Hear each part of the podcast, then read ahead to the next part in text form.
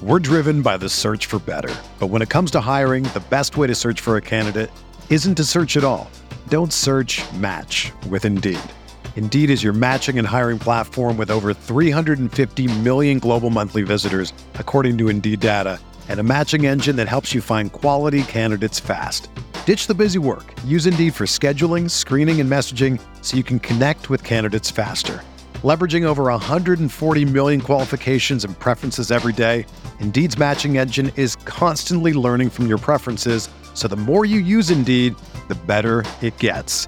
Join more than 3.5 million businesses worldwide that use Indeed to hire great talent fast. And listeners of this show will get a $75 sponsored job credit to get your jobs more visibility at Indeed.com slash BlueWire.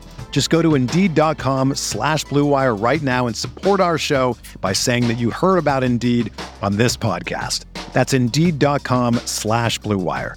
Terms and conditions apply. Need to hire? You need Indeed. Ho, ho, ho. What's going on, everybody?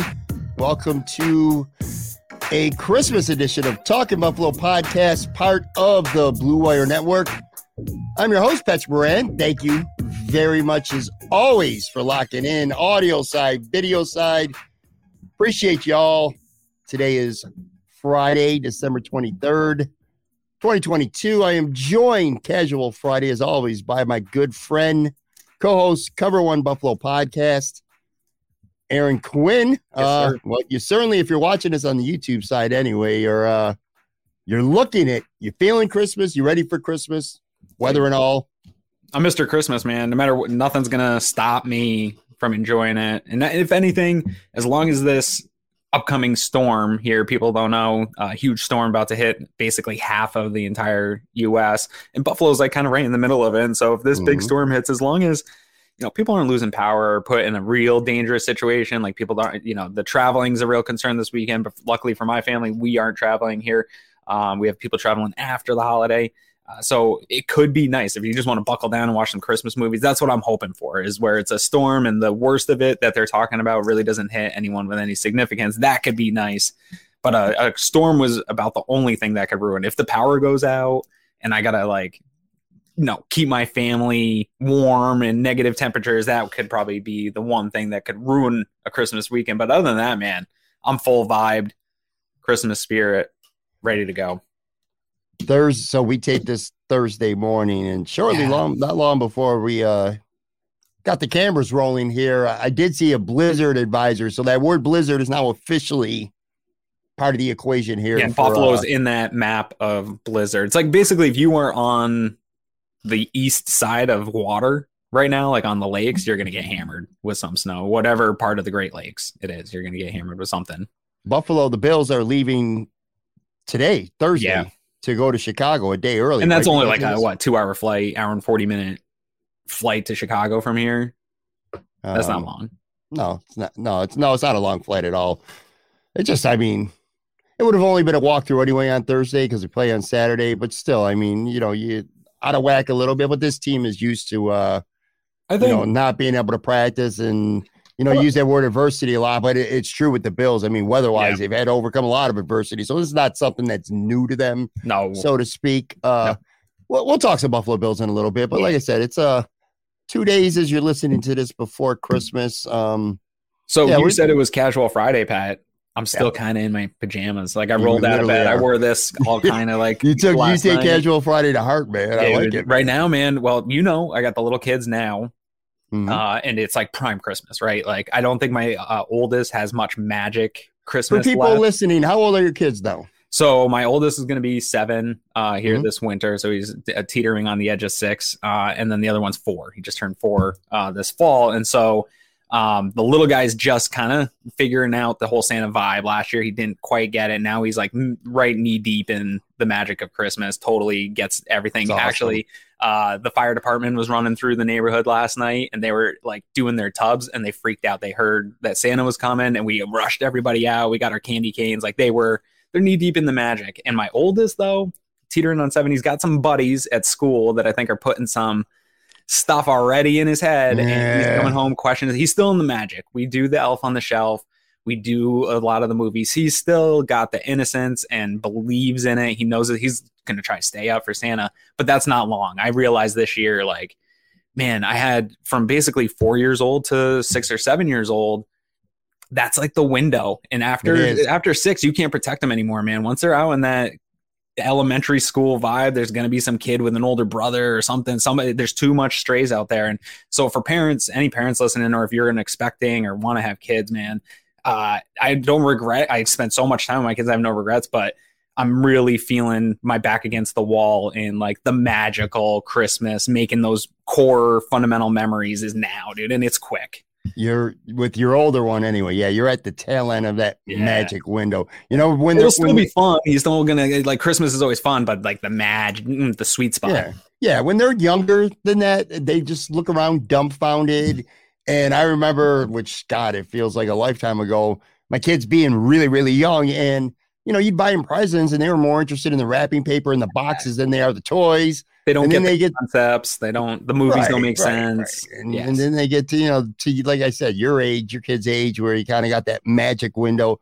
Then they they're get older. They sing the songs themselves now. Like they know yeah. the songs and they're like humming them in their heads. Like they they they are part of the Christmas spirit now. Yeah, but then they get older, and then it becomes about I don't want to say greed because kids don't know, really know any better. But yeah, man, they want they want the expensive shit. You know, yeah. you can't get away with uh with the kitty gifts anymore. So yes. then now you're getting into going broke every year for Christmas. And you, there's pressure to keep up. I think yeah. at a certain age, you start to Absolutely. develop some pressure to keep up with everybody else. We don't have that right now, which is really nice, which makes, you know, and that's why I think some people push back on me about Christmas. And I think different life situations make you feel differently about Christmas, right? And so I do want to respect that some people have teenagers and those teenagers have pressure to get gifts. And like that can feel frustrating. We're not there Absolutely. yet. I'm still in a real innocent spot. I can go to dollar tree and fill my kid's stocking for like 12 bucks and he's gonna have the best day of his life. Yeah yeah that's what i'm talking about. Yeah. that's part of that sweet spot what yeah. i'm talking about like that magical spot. Yeah they get older and, and then it becomes more stressful and like i said pressure to keep up with what the other kids are getting and stuff like that. And, and that can be difficult. You know, it's funny. I still remember this to this day, dude. I, I mean, I've been around five decades now and I could go back to being like maybe 10 years old and I'll never forget this. My parents did the best they could, you know, mm-hmm. like most parents every year, decent Christmases, you know, the, the room was full with gifts. And, but one year, I, I think maybe my dad got laid off. I don't know. I don't know what the whole financial situation was, but I do know my parents were broke that year. Yeah. And it was a year that I wanted an Atari and I did not get it. And be, I don't know, like I said, 10, 11 years old, punk ass little selfish kid, don't understand shit. Yeah. And I'll never forget it, man. I Because I, I, made my mother cry. I said, that's it. Like at the end, because yeah, I didn't get, you know, it was one of those years, like I said, where you're just a kid. You got a lot of cheap yeah. shits, lots of socks, underwear, cheap toys, yep. things like that, things I might have had already or variations of them. And I wanted an Atari. That was the only thing on my mind and I didn't get it. And I looked at my mom and I pretty much said, That's it. And I'll never forget it, dude. She didn't instantly cry, but like you could see the, it welling up yeah. in her. And you can feel it. You know. Yes, yes, yes. Since yeah. then, even as a you know a, a mid teenager and through my entire adulthood, I've been gun shy about wanting to get gifts. I mean, people always say, "Oh, don't got to give me nothing," especially when you get older and you know you're getting your kids everything, and they're like, well, "What, what do you want?" I'm like, "I don't want nothing. Get it, get it for the yeah. kids, whatever." Yeah. But I, I like legit mean that because I still feel guilt because I, kid Patrick, looking at his mother saying, "That's it."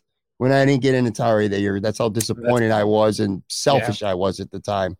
You know, we I have a little personal like my family was probably on the lower side of middle class most of my Mine life. Too. Like they didn't make great financial decisions, and now that I'm an adult, seeing probably how bad it probably was worse than I knew as a kid. Like they made it feel we tried to keep up with stuff with people, uh, and I never really felt I as a kid left out at Christmas. But now that I look back on it, like my parents probably significantly stressed themselves to yeah. do some of the stuff. Like I, my dad like fought his way through Walmart to get me a Nintendo 64 one year. And like the amount of gratitude I had for it was more expected because I asked for it. And that, that's like now that I'm a parent, that I would tell, call my kids spoiled for that type of attitude and trying not to sure. have my kid do that. So uh, that's another thing. As a you know, you become a parent, you realize you look back on some of that stuff and it's like, wow, you know, I have a lot of resentment towards my parents, and, and I could go off a whole podcast about that. But the fact that they probably didn't weren't in a situation to do the things they were doing did it for me so that I could have that. And it's Same. it's uh when you look back on it, you're more grateful as you age for sure. Yeah, no, no question about it. And again, people listening, people watching, uh, it's a cliche thing to say, but it's true, man. You don't stress so much about what's under the tree. Be grateful for the people that are around the tree. I, We again, I try- know it's like we try to tell people, man, my wife and I don't want anything. We're adults now and we're oh, like Yeah. we can go on Amazon and get the things that we really need to get. And so like when people ask me what I want, it's like a one, I have two I have a very small home. So I don't want more stuff. And so like that there's another stress to that when people get you too much stuff. It's nice. Honestly, I want to spend some time with people. I want you to know that I care and spend time with our kids and things like that. Like that's what I want the holidays to be. But get the kids whatever. Like we run through, they'll break stuff. Like we'll go through all the stuff. Let them have their magic. But like as adults, we're really just exchanging like 50 bucks at a time, Mhm. right? Like my brother and I talked about it uh last Yeah, year, yeah, a couple yeah. years ago. We're like, dude, let's freaking knock it off because we're just going 50 bucks back and forth each way. Who Right. cares? Save your 50 bucks, give us a call, let's FaceTime or something. Like that's all we need. Absolutely. That's so true too. When you get to a certain age and you're buying certain gifts for people, you pretty much are just saying, "Oh, I'm spending fifty on you. You're spending fifty on me, or whatever it may be." Let's just Yeah. Let's just save that. You know, it's funny too because with my kids, again, this is such a difference, and it's and I've told you this before on previous podcasts. I get a little envious of you sometimes because you're going through the process. You're just starting the process now Yeah. with raising your kids, and they're going to be getting into stuff and, and things like that. And one of the things is Christmas every year, and now my kids, my daughter is older. Like she, she lives with her boyfriend. So I, my daughter doesn't live here. My Yeah. son, I still live with my son. But this is the first year, and I've been saying it probably since he was 14, 15. I'm like, you're not going to get all this shit this year for Christmas. This is going to be a practical Christmas. You're going to get a lot of clothes and things you can use. This is the first year where that's true. Yeah. He's 20. He j- literally just turned 20 yesterday, actually, on uh on Wednesday. Um, but this is the first year. Go through his gifts. He ain't gonna be listening to this, so we don't give a shit Yeah, but whatever. it's all it's all clothes. Like I have sneakers and, and joggers and You know, you know- some shirts and shit like that. All clothes, no electronics. First time ever with him. he may not appreciate that yet. Like Yeah, may, maybe may not be appreciated this year, but there's gonna be a, a point where that turns for him and he'll see because like now that's actually the things that I want the most are the socks and the underwear. Like, Yeah. uh, like, like I used to make fun of my dad because like that's what his mom would get him every freaking year Yeah. more socks and underwear. And like now I'm at that age where it's like I, I guess I could just use some more of that, some wool socks, some like warm clothes, things like that that I just run through, you know? That's funny. Yeah, I you know I said earlier that I don't. I always say I don't want anything for Christmas. That's not true. Actually, I, I say socks all the time. Socks, underwear, or pajamas. Bill stuff. allowed around. Bill stuff. I can now. I'm a sucker. Give me some Bill stuff. I can have anything with a Bills logo. I'm in. That's funny. Yeah. All right. So, I mean, honestly, Aaron, Christmas, uh, on a serious though, I love Christmas. Obviously, I know you love Christmas too. Big time. I, I love it again. I, I went through a long stretch where I hated Christmas because, and especially on this date. Um, so today, where people are listening to this anyway on December 23rd. On December 23rd, oh, not to be Debbie Downer here, but I, I mean, I have to say this December Mhm. 23rd, 1990. I was just a teenager. My, my father died two days before Christmas on uh, this date. And it's so for many years, Christmas was very difficult for me. I, I don't want to talk about that Christmas and maybe the one or two Christmases after that. I one of, if not the darkest time of my life, man. And I used to dread this time of year. And it wasn't until two things. Um, one, I, I met who would become my wife that changed the game, you know, and gave me something much more positive to look for. And ironically, I ended up proposing to her. I um trying to think nine years, ten years to the date uh, of, of my dad dying. Same date. Um, I think it was ten, not nine. It was nine or ten. But anyway, point Were being, you romantic about it? um, no, Mine I wish. I, I'd, I'd like a redo. Actually, Would it was you? really it was corny. Mine was not even. I'll tell you quickly. Yeah, yeah. No, Let me know. It, it was so I was a bartender a long time ago and a full time bartender. I bet you were good at that. I was very good at it. Yeah, you're good. Um, you're good. did- I can carry a conversation. I drank too much though. I but I drank way too much. Oh yeah, you can't drink. I had a reputation Yeah, no, for being, no. you know, you want to drink it when Pat's working, come behind the bar and make it yourself because by halfway through this shit, dude's gonna be fucked up. But Yeah. but but anyway, I proposed um at the bar on a Friday night. It was karaoke. My wife, I met my wife she came to the bar and, and sang karaoke. And, my, and she, phenomenal singer. I mean, she was in bands. She's What song? What's, what's Um, the first song you heard her sing? Mary J. Blige. Not gonna cry. Hey, she's got some Really good. musical taste. That, that was that, that was one of her go-to songs. Oh yeah. But anyway, what she used, used to cross uh, Celine Dion's theme from Titanic. yeah, yeah. and I, I I knew I knew I'm not going to get into my whole history of my relationship with her, but I will say I knew that I was going to propose. I wanted to propose relatively early, so I planned it. It was for our AJ's. That was the bar I worked at Christmas party. She sang karaoke, and when she was done, everybody, everyone knew except her, including I. I mean, I did the right thing. I talked to her father and got his permission. Her her sister and and her uh, boyfriend at the time were at the bar, so they knew what was going on. But anyway, she sang. You know how it is when karaoke. Some people pay attention, other people just drinking, and you know, at the bar. Everyone kind of like worked their way towards her, because everybody knew a proposal was coming after the song. So anyway, I went up there, and then I don't remember. I grabbed the microphone. I honestly don't really remember what I said. It was pretty corny. Anyway, I mean, it wasn't. I wouldn't call that a romantic proposal. Proposing in front of everybody, all your friends, and a bunch of drunks and patrons and strangers at a bar and putting someone on the spot probably not the best proposal ever but uh so anyway that's what i did meeting her and, and uh that happening helped me get over it and then obviously having children has changed the game because christmas became more about them and really brought back a lot of the joy but yeah man for for a long time it was really tough i was i was, I was 19 years old when when my dad died and it wasn't from hear that, I cancer Th- eh, yeah thank you it wasn't from cancer, you know, it wasn't a long illness. It, it was uh he had a brain aneurysm and it was instant. Ah. Like, you know, you you go you go to your buddy's house one one moment, you come back and boom. Honestly, that's like my biggest fear. I'm a bit of a hypochondriac, and there's like So am I. certain things that are so totally out of your control, and like strokes and brain aneurysms and things like that. Especially like the older you get, the more likely it is that you can suffer Yeah. one. Like the probability just increases. I'm so sorry to hear that, man. Yeah, That's- man. Thank you. And I, I am a hypochondriac too. It's funny Yeah. because my uh my dad died, he was 41. So the whole year I'm well past 41 now. When I was 41, anytime if I got a headache, anything, I was like, I gotta go to the doctor. That's how I am. I'm the same way. Yep. And I was 19 when my dad died. So my son, who he literally just turned 20 on Mhm. Wednesday. So I was like, please, man, let me don't I don't want my son to be 19 years old when I die. But now he's 20, so I feel like I'm gonna live forever. So I, I- Yeah. I feel good. But anyway, point being is Christmas was tough for me. I loved Christmas as a kid, except like I said, I kind of ruined it one year with my mother. And then uh it, it was fun again, and then it sucked for a lot of years, but but now it's fun. But this weather aside, so obviously you- you're with your family here in Buffalo, and you're not from Buffalo. You're ready to hunker down if this weather gets as bad as they say it may be. I had no Christmas plans anyway. Like it was just gonna be the family here at the house. Christmas Eve, supposed to go to my wife's sister's house, family gathering, and that's in Orchard Park on Saturday. But I don't know, man. This weather might uh have some say in that. It, it's supposed Yeah. to get. I got a feeling it's gonna be really bad. By the way, we were talking about this before we went on the air. Three fucking times before Christmas now. Major weather here in Buffalo. What the hell is going on?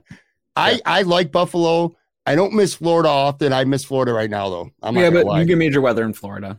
not like this. Yeah, you do. It's hurricanes. Nah, Hurricanes are not worse. on the side. Not on the. Uh, well, you know what? I was gonna say not on the side where we lived, on the Tampa side, but that's not true because actually. true. We got one in More- 2017. and got one this year. extreme weather is becoming more common everywhere. I'm not going to get into the whys. People can get to argue out the sort that out themselves. That's a good episode, maybe for Buffalo wins to figure out why the extreme weather is coming. But it is happening. Like no matter who you are, or where you where you're from, dude. I've lived in Buffalo for ten years.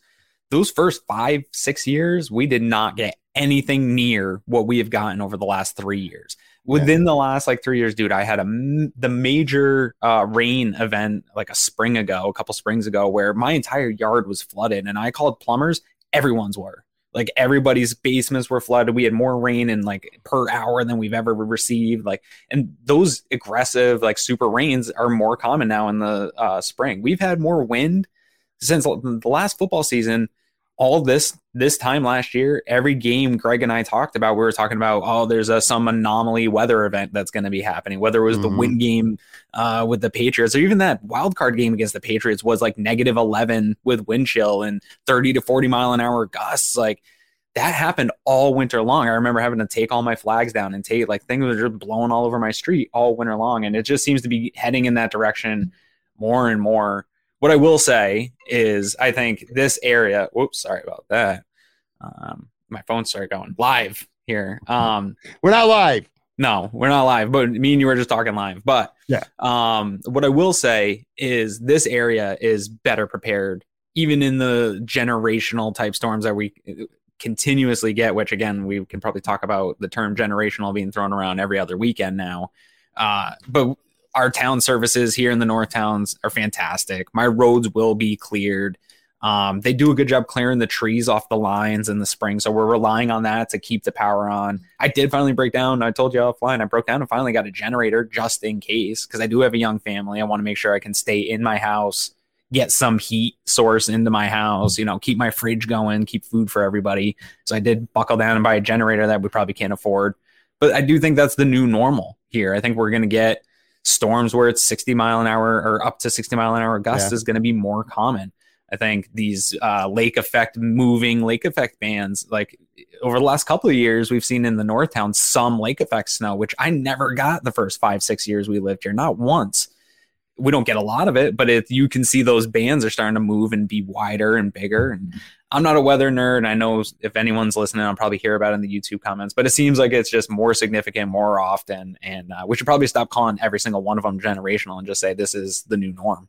It is becoming the new norm. I'll tell you what, last summer or last winter, I should say, it was my first year back in Buffalo after Yeah. being gone for six years. It was terrible. It was cold. It was very, very cold, and it was windy. I remember bitching to my friend all the time. I was like, "What are we living in fu- fucking Chicago right now?" I mean, Chicago's a windy city. I'm like, "Is Buffalo like the new Chicago?" It's already been the same so far this year, and, and I, like I said, this is the third time where you get throw in a lot of a lot of snow, and it's not even Christmas yet, man. It's just uh, you're right. Maybe maybe it it, is the new norm. Um, one more thing, and then I want to talk about the Bills. Then, but this does involve a Bills player. Um, before we talk like actual Bills, I want to acknowledge something, man. I I was thinking about this the last couple days. Seen that video on on YouTube um, with Stefon Diggs and that young fan, um, Aiden, who who Oh, lost. I mean, that must have hit super for you, right? Yeah, yeah. Uh, here's what I want to say: Stefon Diggs might be my favorite player on the, not just on this team. He's becoming one of my favorite Bills players of all time, and I'm and he's only been here not even three years now, man. And I'm not even talking about on the field. I love watching him play on the field. He's such a great wide receiver, but everything that we heard before Stefon Diggs came to Buffalo screamed diva, and he it'll be fine as long as he gets the football 11 times a game. But who knows what kind of behavior he's going to have. What a bunch of bullshit that's turned out to be. And because I'm going to tell you, man, this dude, he's amazing. And a lot of stuff we see on Twitter or social media, and a lot of stuff you don't even hear about that he does behind the scenes for so many people, man. Um, Yeah. That video, and if you haven't watched, I don't have it here. Like I can't load it up on the show today, but a, a young Bills fan lost his father over the past year. What, how old is this kid, Aaron? Maybe I don't know, seven, eight. Yeah, he's not old. Young kid, He- not he's much not ten yet. kid. He's younger No. than ten. I know that for sure. Yep, yep. Um, he lost his dad suddenly and tragically, and uh, he went to training camp. And Stefon learned about him, and Stefon spent some time with him. Yeah, You know, talked to him. It was it, the the video went viral. It, it was just awesome to see. And then sometimes, you know, with some players, you see a great moment, and then you never hear about it again.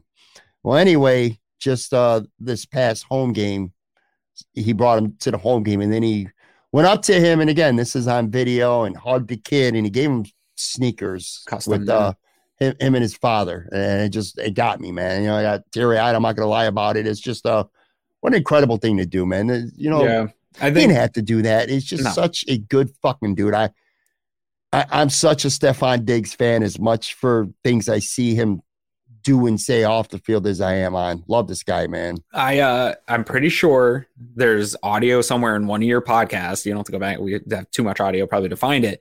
Where I told I said to you, I think the Stefon Diggs trade was the best trade in franchise history. Yeah, I think so too, man. I, really, do. I really do. And there's some significant trades in franchise Yeah, the Bennett the Bennett trade right? is right there, but this this trade and it's funny it changed because Josh's trajectory, which is Yeah. that's I mean this this team right now, whether or not they get to a Super Bowl or win a Super Bowl, I think even in comparison to those '90s teams, I think this is the best assembled team we've ever had. Yeah. Right now. Yes. When healthy. Agreed. I agree with And- you. And this and is, and I'm old enough, and I'm old enough to not even just be a little Yeah. youngster. I'm old enough No, to yeah. to have I know my been knowledgeable of those Yeah. Super Bowl teams. And I go, I do agree with you, man. Yeah. It's ah, you And know, here's, the other thing about Steph Diggs, dude. Like, and, and there's no way to quantify this, and it's gonna sound corny, like I'm riding his jock or whatever. But like, some dudes are just cool as hell. Some dudes are just like everything they do is fucking cool. And even like, dude, Stefon Diggs, I think his fashion is weird as hell. I don't understand it at all. But only he can do that stuff. It's like Jordan in the 90s. He could wear those funky pants that were like up to his belly button and they're just big and baggy, like hammer pants out in public. No one else could pull that off. Him and MC Hammer. That's Yeah. it. And Hammer looked like he was dressing up. Some dudes are just so cool. It doesn't matter what they do. It just looks cool as hell. And, You know- and Diggs is one of them dudes. real quick, I will say this too: the, the teams in the '90s, they were great teams. This team's a great team, but they're also so much. I, it's just there's so They're much more people. like They're better they're, li- they're they're likable. Now, in fairness to this team, when you do a good deed like Stefon does, or a lot Josh Allen, I mean, we see it every week. He brings someone down from the stands and he's chilling with It this, gets some captured. and some fans. It gets captured. Whereas Yeah. a lot of There's stuff the like other side of the in the coin there, though, for those 90s guys, is That the other is stuff gets captured too. Oh yeah, yeah, yeah, oh yeah, no question about it. But trust me when I tell you, they're probably glad Twitter wasn't Yes, around because the good want that. stuff that wasn't captured, that pales in comparison to some of the other stuff. They should be glad Yeah. um, that wasn't captured. One other thing too, real real quick.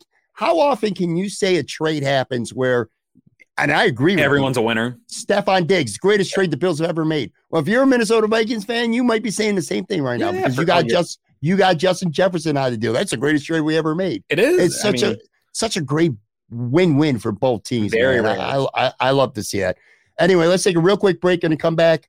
We'll preview this game a little bit, and then we're going to get to our medal stand. We're going right back to Christmas. We're gonna we're gonna award medals for our favorite Christmas songs and our favorite Christmas movies of all time. Be right back.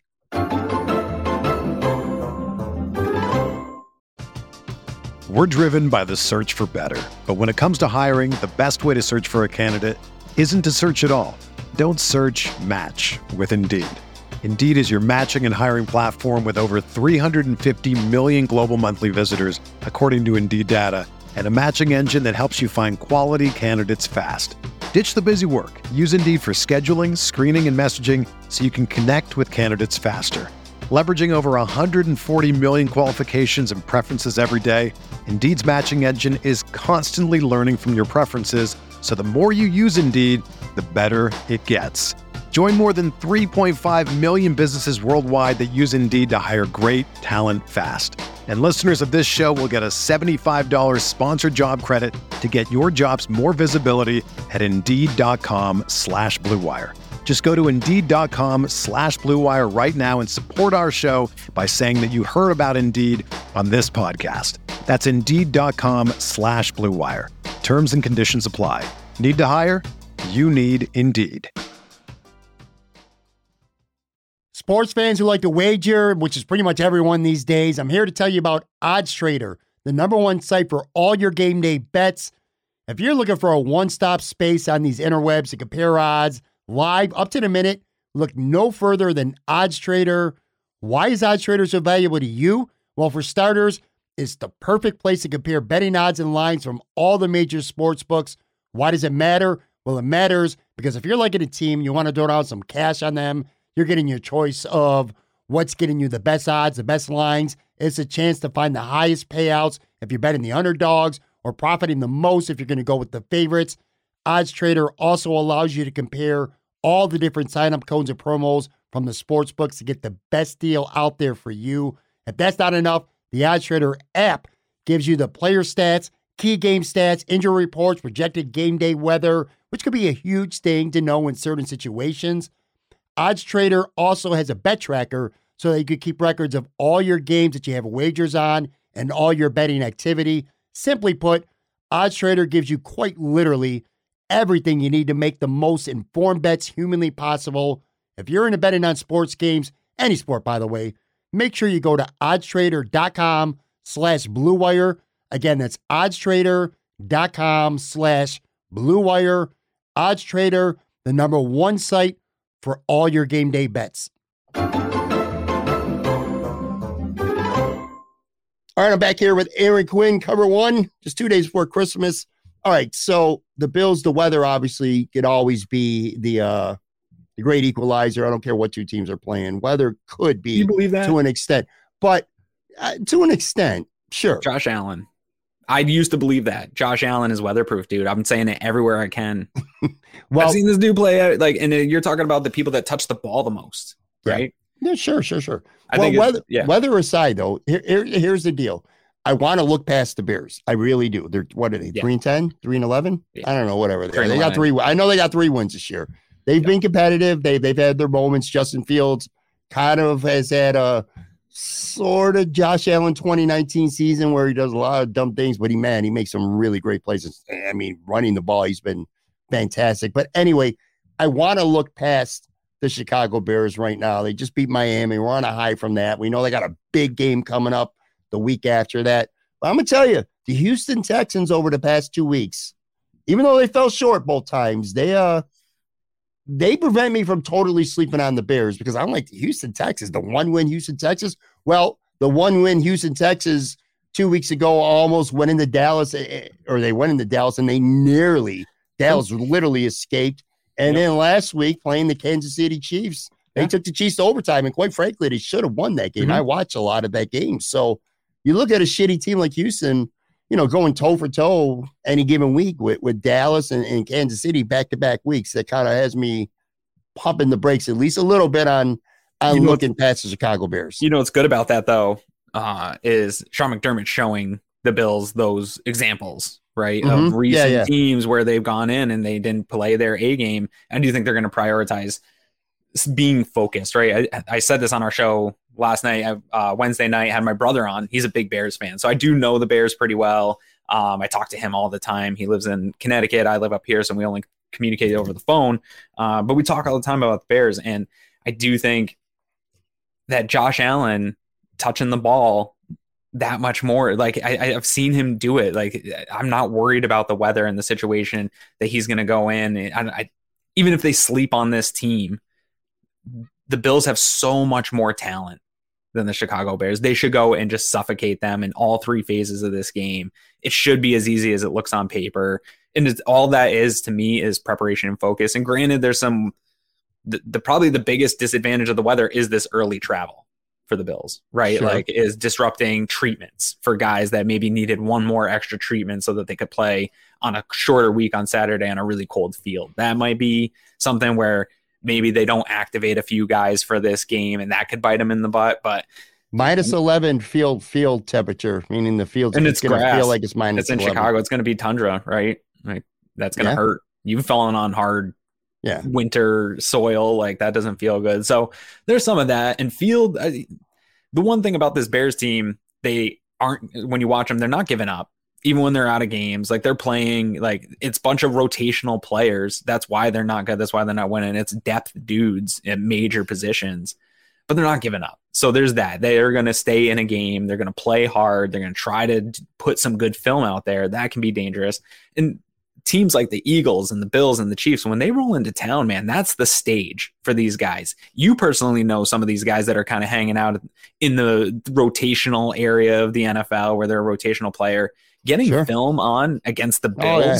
That matters, man. So everyone's giving you the best shot. So there is that's why the every given Sunday matters. The the coaches are saying like, look, everybody's hyping up this Bills team. They think they're going to come in and roll over you guys.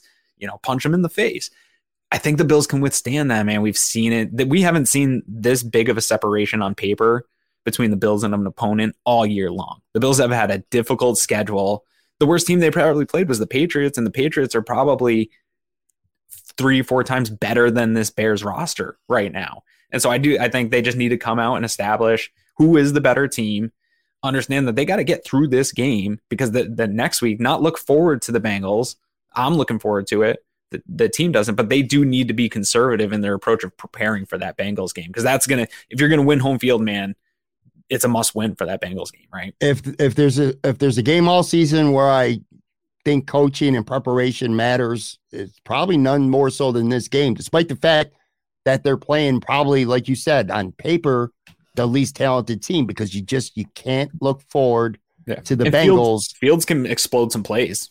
Yeah, I'll Like- tell you what, man. I I thought this dude was a bum. He ain't a bum. No, he was my He's favorite. been- I called him. I said he's going to be the best quarterback in that draft class.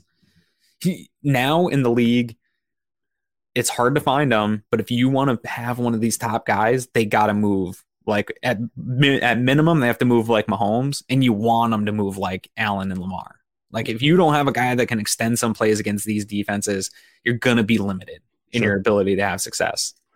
Real quick, I, I just I can't help myself to take this detour. But you mentioned your brother Bears. i- i- Doesn't doesn't he do a he does a Bears podcast? Correct. He lives in Connecticut. Yeah. You grew up in Maine. I, I wonder, like, you're a Bulls fan, and we've talked about the Bulls several times on this show. Yeah, we but we never talk about your brother, and he, he- he's He's a Rockets fan, Bears too. guy. What what got why why are you guys Chicago sports fans with other with other teams? So Connecticut's like a weird space. And maybe nobody will understand that besides like people that live in Connecticut. Um, it's New England, people like deep in New England and Vermont, Maine, like don't really totally consider Connecticut part of New England. They think it's more Mhm. like New York. There's really a split along the river uh, that runs through Hartford where half the side is Yankees fans, half the side is Red Sox fans. Like it's a common thing where just it's mixed uh, New York, New England. It, it doesn't really have a home. And so you're limited to some of those teams. Uh, my grandfather grew up a, a Giants fan. There's a lot of old timey Giants fans there uh, from way back in the day. My father uh, was born in the 50s. He grew up a Packers fan uh, when the it really started. The Super Bowl started. He he was into that. Um, as my brother explained last night, he was an 80s kid and so he grew up in the he was watching Packers games with my dad and saw a lot of Walter Payton and just clung to sweetness. And I think you know when you you're kind of in a nomadic sports land situation, Mm-hmm. a lot of it that matters is those big markets being in the the primetime games, especially in the 80s and 90s. It wasn't the way you have it today where you have red zone channels so you can watch everybody. Like you were Sure. limited to what was on Sports Center on like a Saturday morning that you could see and what was on on Sunday, which you didn't have the slate of games. Even you have you had like one game in the morning, one game in the afternoon, and that was all you had. Um, and so he got a lot of Bears exposure because Chicago's a huge market, and Walter Payton was freaking nasty in the Super Bowl shuffle, and the Bears were cool. So I think he clung to that. Makes sense. Sure. Um, and then uh, in basketball, he's a Rockets fan. Akeem Olajuwon, I think, really uh, stuck with him. He thinks Akeem Olajuwon's the greatest player in the history of the NBA, which I, th- I think there's actually an argument for Akeem. He's up the- there. I think you should be center-wise. definitely in the top 10. I think you could make an argument for top five of like all around player ever for Akeem. He's convinced me. Akeem's up there. Um, and then for me, I was born in 84. So really, I lined up pretty well, like as my kid is with this Josh Allen Bills team. Like I was hitting that like kindergarten. Jordan. during- yeah. And Michael Jordan, dude. Michael Jordan. I love the Bills collectively. Nothing like I, I'm a real big basketball fan. I played more basketball than I did football growing up.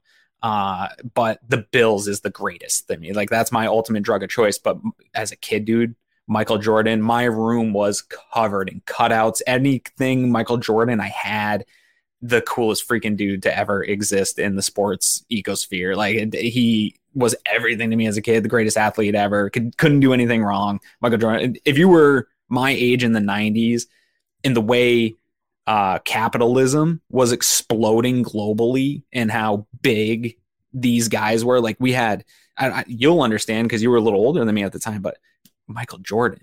Uh, Michael Jackson in music, like the, these people were larger than life. Like you couldn't ever t- turn on the TV without seeing them, and I it I was totally hook, line, and sinker. when he made when Michael made his video, it had Jordan in it. It was one of the was one of the Oh greatest my things God. ever. You know, it, to this day, I mean, my whole life of watching any sport, I think of the Chicago Bulls, and I was a huge Bulls fan.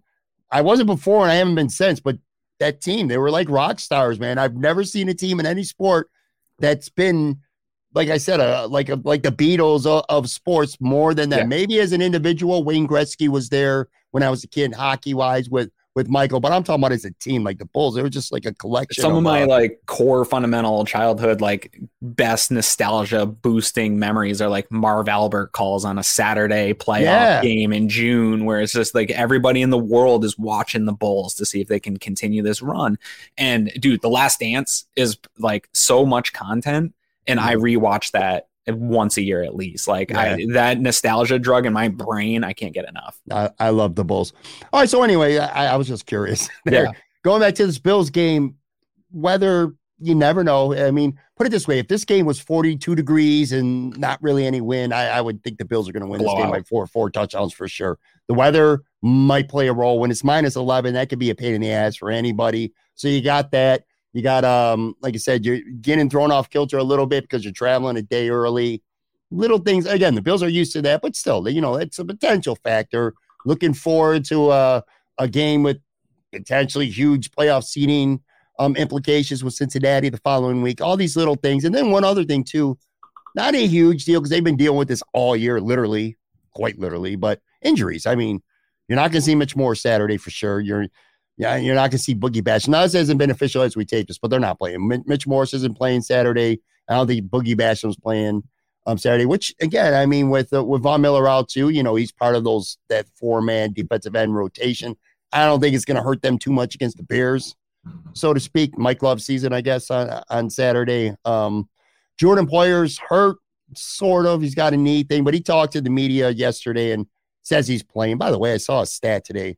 Not just this year, the Bills have won their last 14 games. They're 14 and 0 in games that Jordan Poyer plays. Part of that stat could be overblown, but there's some relevancy in that. I mean, the guy does make plays. So, you know, him being on the field does matter. And you can make an argument that it's not even how great he is, it's how bad the depth that replaces him is when when he's not on the field, whether it's Jaquan Johnson or Cam Lewis. I mean, the drop off is ridiculous. But anyway, Mitch Morse, again, this is something they've dealt with several times, unfortunately, over the last couple of years. Um, you know, the, Ryan Bates hopefully could play, and I think he'll he will play center if um if he's going. But do, do you feel like the Mitch Morse injury, at least this week, really matters. It's it's tough to say because they're playing the goddamn Bears. I mean, let's be honest there. You know, the Bears got a good amount of pressure on Jalen Hurts, and that's a better offensive line than the yeah, Bills true. healthy. So they were they were doing some new things. I think they are trending in the right direction. So the thing that concerns me about no Mitch Morse is communication along the offensive line. I don't love that. He's really good at that. And just anything that leads to less protection for Josh Allen is a concern for me in a game like this where people are trying to put some stuff on tape, right? They're trying to make that play. Everybody wants to get to Josh Allen and bring him down. Like that looks sure. great on film if you can do that or get him on the edge. So these are the types of games where you don't really want to expose Josh any more than you have to. You know, you can use him in this weather. Uh, but you want to pick your spots, right? You don't want to rely on that. You, I don't want to see this be a game where Josh Allen is running for his life at the every time he gets his third step on the drop where he's just got to break the pocket and run for his life. I don't want to see that kind of stuff. I, I need to see um, cleaner pockets for him to be able to get the ball out quick into his playmakers' hands, and that will be impacted if Mitch Morse isn't there. He's it's him and Dawkins, right, that are anchoring this offensive line, and then you're really just like slap and spackle together to put something else out there, and then hoping that Josh Allen can do enough to extend plays. I said it yesterday. They uh, somebody. I think Matt Parrino had posted Roger Saffold's Instagram where they Josh got all those guys scooters, really nice scooters. And I've been saying for like last three years those dudes need to bundle up, like get together and buy Josh something freaking real nice, like a boat or something, because that dude makes them look so much better than this offensive line performs every single week. The way he extends plays, he breaks the pocket. This offense is so heavily reliant on him week in and week out. And that's, I understand when you're playing top tier teams, right? The Bills have had a tough schedule this year, so that's okay. Have issues with tough teams and rely on Josh in those situations. But in a game like this, against a much inferior opponent along every absolute front, lean on Devin Singletary, lean on James Cook, get short passing game going, get some of these guys rolling, work some guys in, take some of the pressure off Josh in a game like this so that you don't put on that high mileage because we're going to need this guy to win those games and put the team on his back against the Bengals, going yes. forward against the Chiefs, right? Yeah, you don't you don't need him to do to play like he had to against Miami last week to get a win. No. You don't you don't you don't want him to have to do that against the. Uh, against Those days should be over. Bears. Those are 2019 days where you are playing against bad teams. Even last year, they had Josh had to have big performances against like the Falcons and the Panthers. Like you got to be past that where you just go in, you take care of business, and you stay healthy. Yeah, I agree, and I agree hundred percent about the offensive line. By the way, like yeah. if Case Keenum was the quarterback of this team right now, this offensive line would be getting put to task pretty much every uh every single week. And if you want to know Mitch Morse's significance to this team, Uh, he was one of four Pro Bowlers named on, on Wednesday too. It was uh, Mitch Morse and Jordan Poyer both for the first time, and then Josh Allen and, and Stefon Diggs. Look, the Pro Bowl me don't mean shit. In fact, I don't even think they're playing a game anymore. But I'll say this now because they're not playing a game. Like when they were playing a game, nobody wanted to be in the Pro Bowl. So like being the fifth alternate, like there would end up being hundred Pro Bowlers around the league because people would decline the invitation or they'd get hurt or whatever and then play, and then someone else would be named.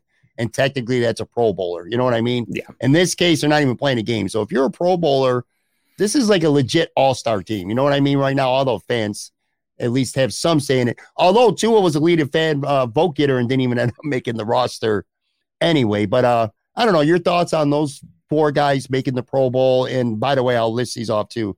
First alternates were Dion Dawkins, Dawson Knox, Milano, and Edmunds.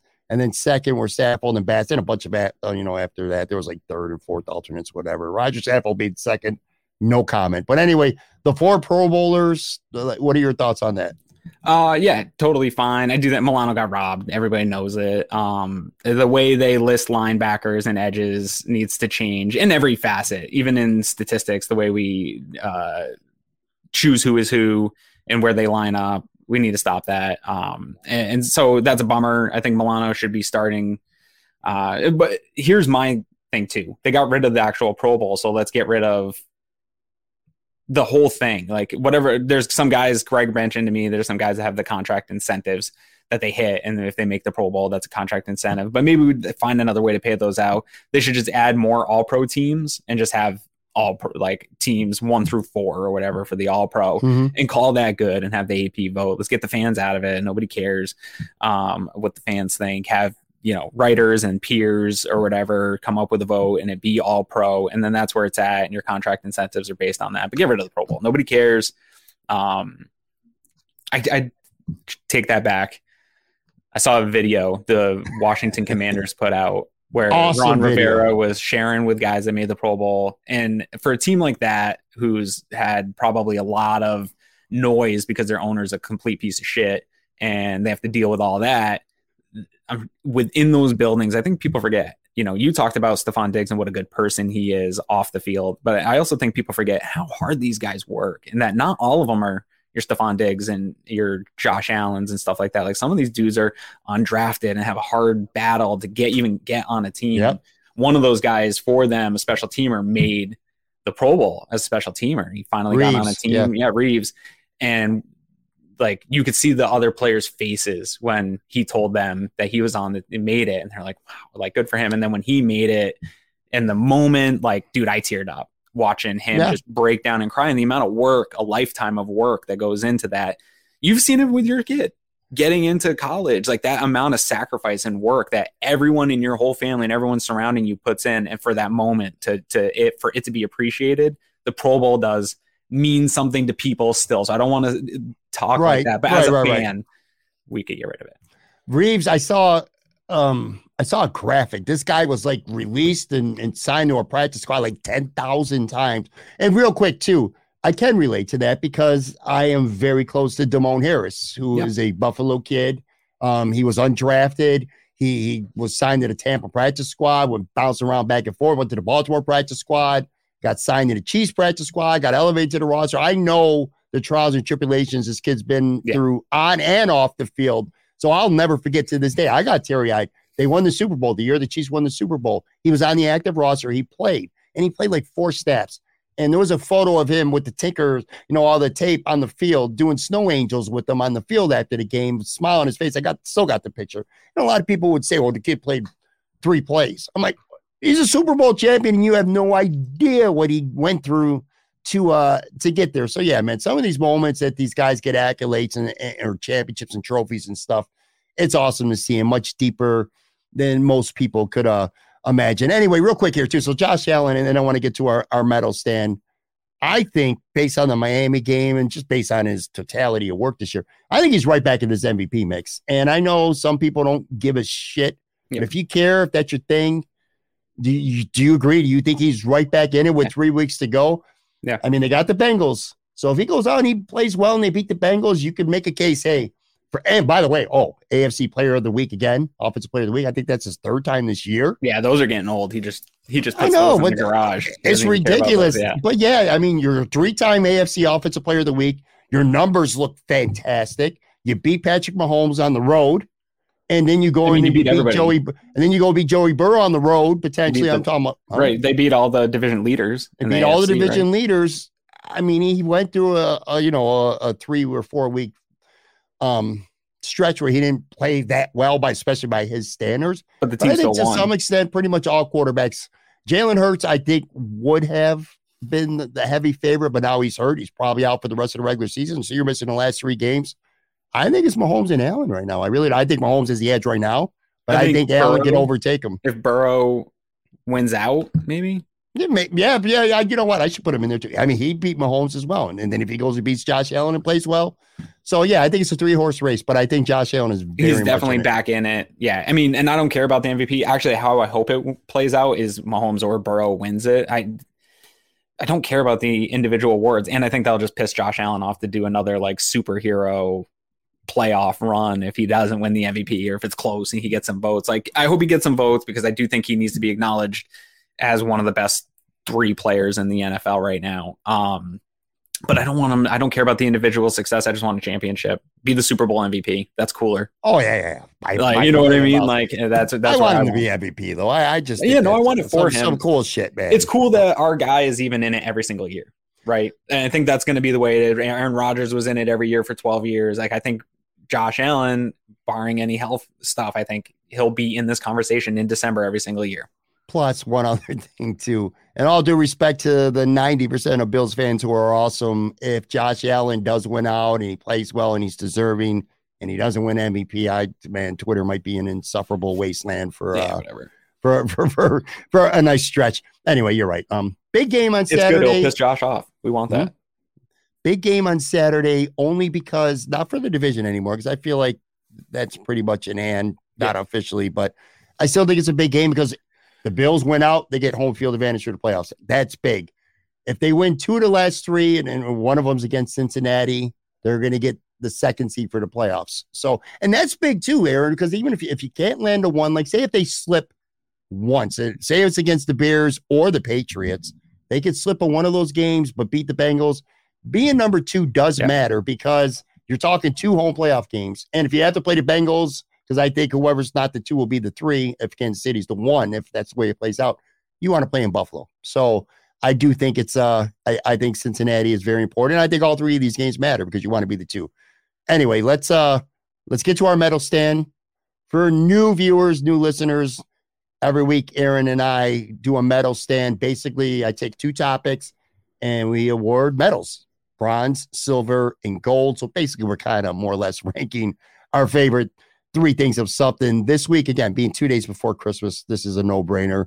We're going to do Christmas movies and we're going to do Christmas songs. We're going to put those on the stand. Let's start with uh, Christmas movies real quick, though, before I turn this to you and, and you pick yours.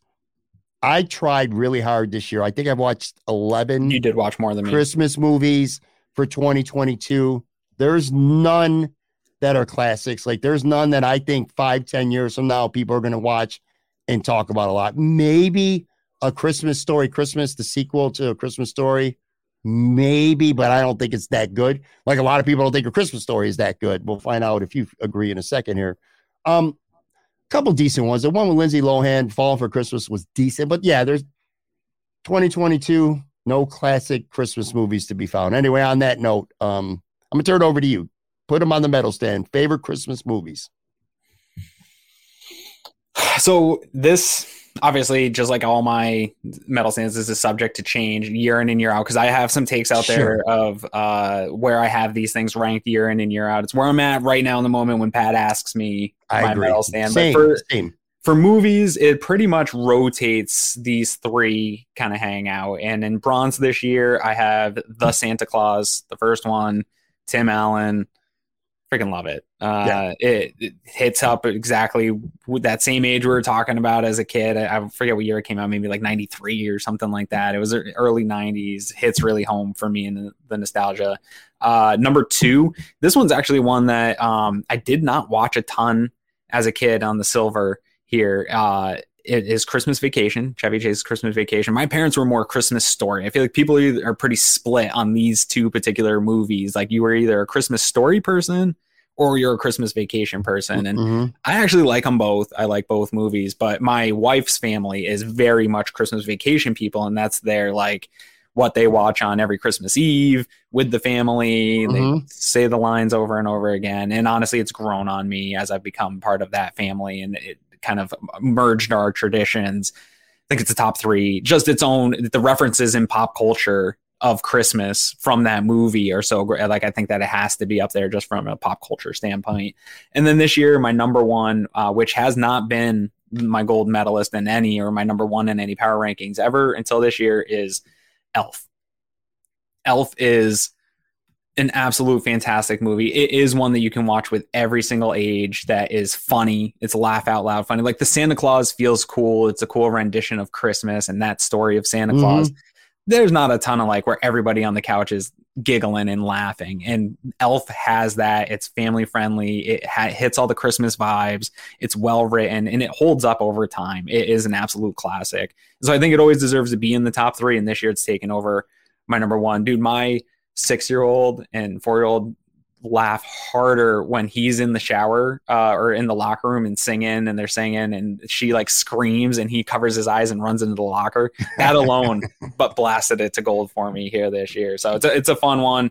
And uh, it makes me feel old because I always felt like that's like a newer Christmas movie, but now it is not a newer Christmas movie. Yeah, it's, it's like not new classic. anymore. Yeah, no. You are you are getting old. Yeah. Um, I want to point out to people too. I, I, give Aaron these topics. I don't know what he's going to say until you say it. So I'm learning what your picks are, just as everyone watching and uh and listening are.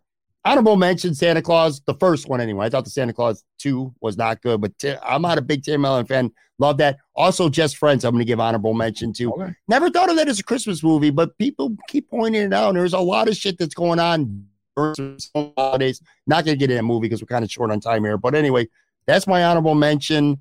My bronze, The Preacher's Wife, which Ooh. I just watched for the first time last year, believe it or not. Was and that I on my recommendation? It, it, was on your recommendation. It's such a good movie. Love that movie. Whitney Houston, Denzel Washington. What a feel good movie, man. A very emotional movie. I, I love that movie, man. So that's going to be my bronze.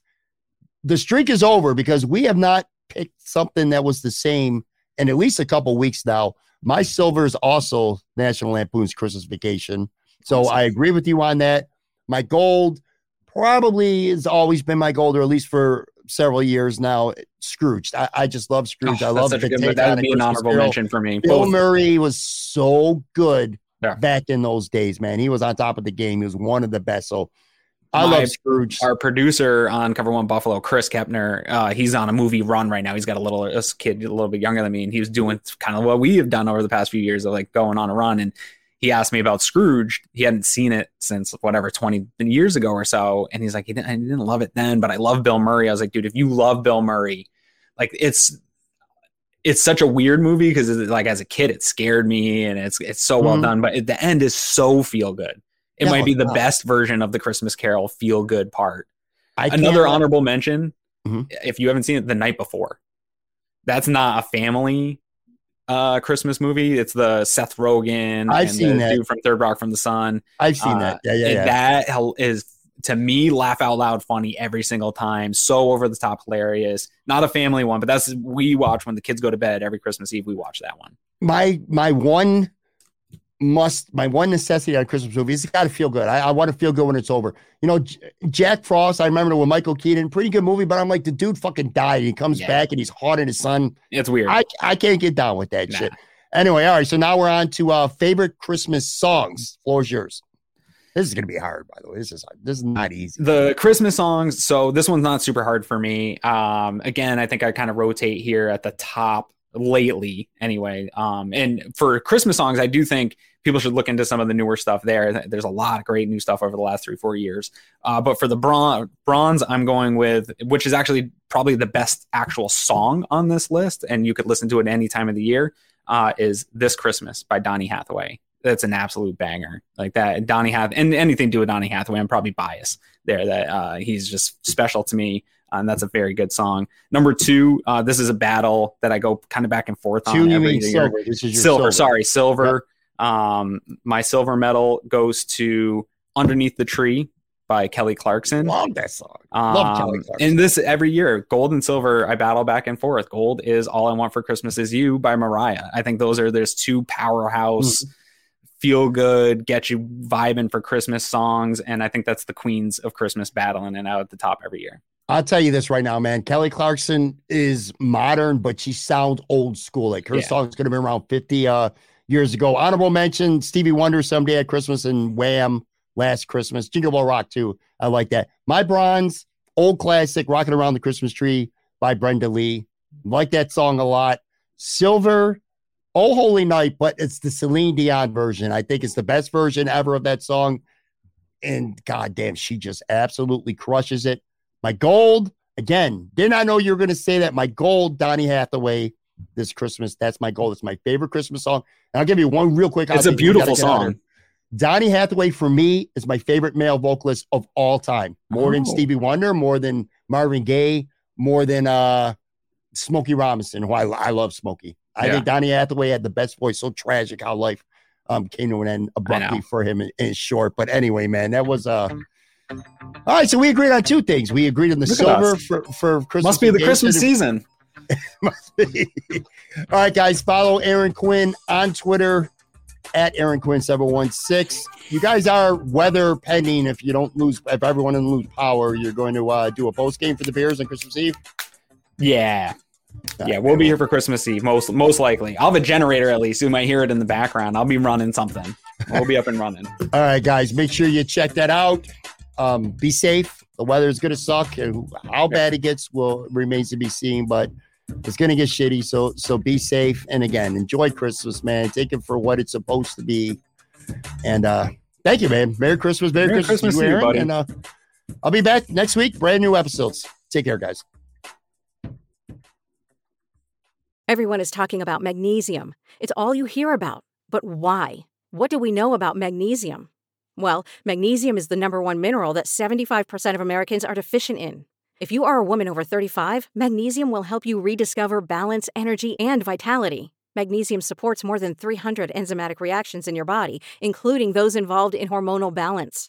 From functional medicine doctors to mental well being and female hormone experts, we all know that magnesium is the one mineral to improve all aspects of well being and health. But which one?